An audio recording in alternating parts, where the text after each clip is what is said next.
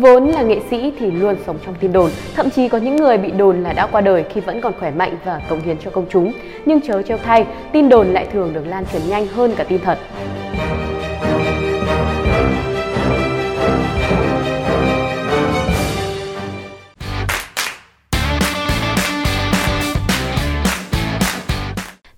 Nhiều người thân cận với nhạc sĩ Trần Tiến lên tiếng khẳng định thông tin nhạc sĩ Trần Tiến qua đời là sai sự thật.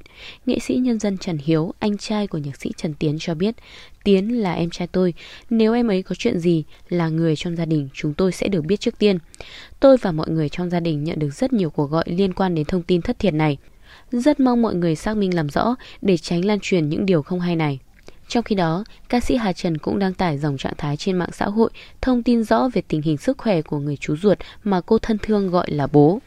Hà mới về thăm bố Tiến ở Vũng Tàu.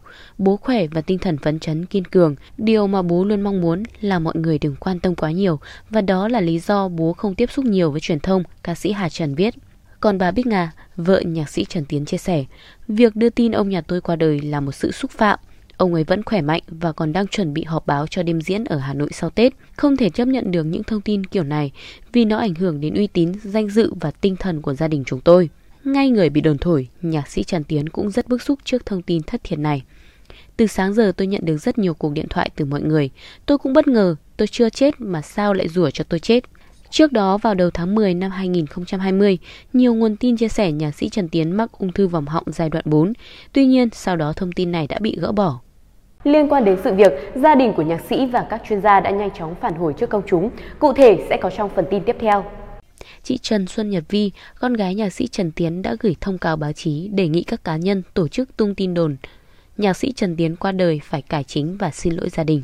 Trong thông cáo, chị Vi cho biết những cá nhân tổ chức đăng tin đồn thất thiệt về vị nhạc sĩ không phải là thành viên gia đình, cũng không hề liên hệ xác minh thông tin sức khỏe của nhạc sĩ Trần Tiến trước khi đăng bài. Nhạc sĩ Trần Tiến có sức khỏe bình thường, tinh thần minh mẫn.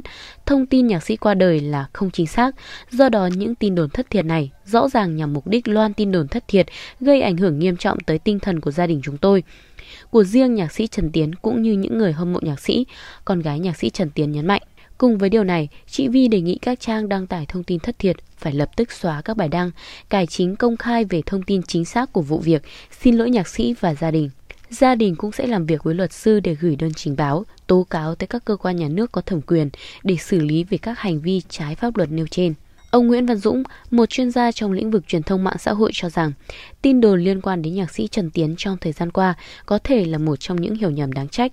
Nhạc sĩ Trần Tiến được giới văn nghệ sĩ vô cùng ngưỡng mộ bởi tài năng và những thành quả đã đem lại cho nền âm nhạc Việt Nam. Vì thế, khó có thể nói thông tin này được đưa ra vì mục đích câu like hay thu hút sự chú ý của cộng đồng xã hội. Đây có thể là sự hiểu nhầm khi thông tin đưa ra không được kiểm chứng rõ ràng mà đã vội vàng đăng tải khiến cho nhiều người khác cũng hiểu nhầm theo. Theo vị chuyên gia này, các thông tin trước khi được đăng tải cần được kiểm chứng rõ ràng, không chỉ riêng những tin đồn thất thiệt về tình trạng sức khỏe của nhạc sĩ Trần Tiến, mà tất cả những sự việc khác. Thực tế, không ít các nghệ sĩ nổi tiếng là đối tượng bị đồn thổi, những tin đồn thất thiệt xuất hiện như này ngày càng nhiều, gây ảnh hưởng tới đời sống của các nghệ sĩ cũng như khiến cho dư luận hoang mang. Trước nhạc sĩ Trần Tiến, đã có một số nghệ sĩ khác cũng đã bị đồn là qua đời. Chỉ mới ngày 18 tháng 1, trang cá nhân của nghệ sĩ Hải Thúy Nga thu hút sự chú ý của cư dân mạng khi chị tức giận lên tiếng về một số tin đồn chị đã qua đời.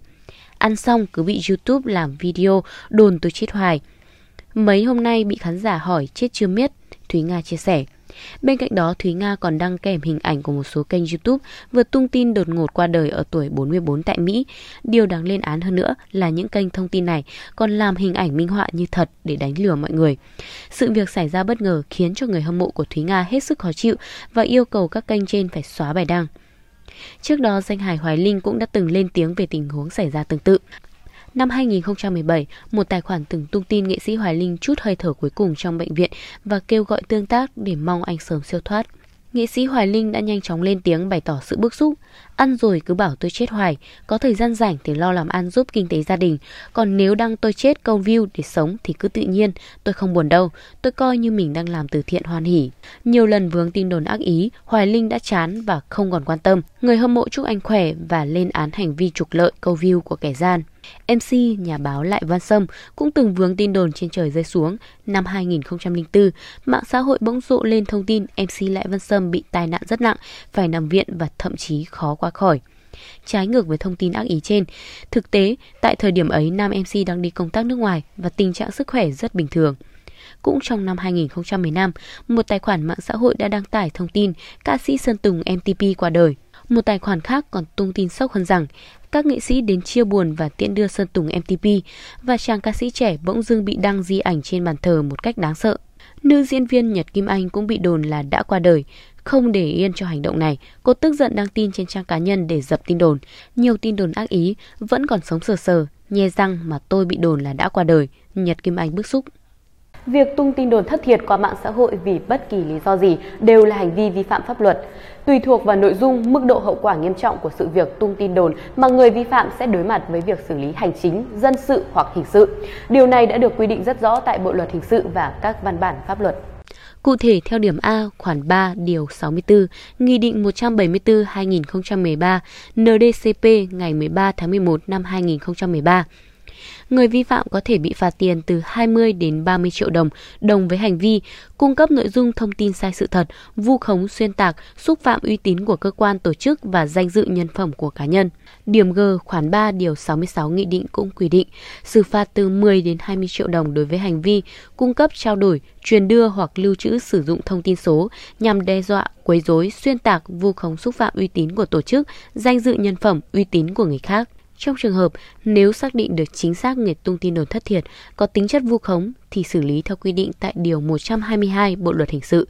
Người phạm tội vu khống có thể bị phạt tù từ 3 tháng đến 7 năm. Trường hợp không xác định được chính xác người tung tin đồn thất thiệt mà chỉ xác định được người đưa tin lên mạng xã hội thì áp dụng theo quy định tại Điều 226 Bộ Luật Hình sự, tội đưa lên mạng máy tính, mạng viễn thông, mạng Internet những thông tin trái với quy định của pháp luật nếu không thuộc một trong các trường hợp quy định tại Điều 88 và Điều 253 của Bộ Luật này. Hành vi xâm phạm đó gây hậu quả nghiêm trọng có thể bị phạt tù từ 6 tháng đến 7 năm. Việc các nghệ sĩ đang sống lại bị đồng thổi là đã qua đời là một thực tế đáng buồn, cho thấy sự thiếu văn hóa trong cách ứng xử của một bộ phận người dùng mạng xã hội. Do đó, trong bối cảnh tin giả, tin sai sự thật xuất hiện tràn lan, mỗi người cần trang bị cho mình một bộ lọc thông tin để không tiếp tay cho việc chia sẻ, lan truyền tin đồn.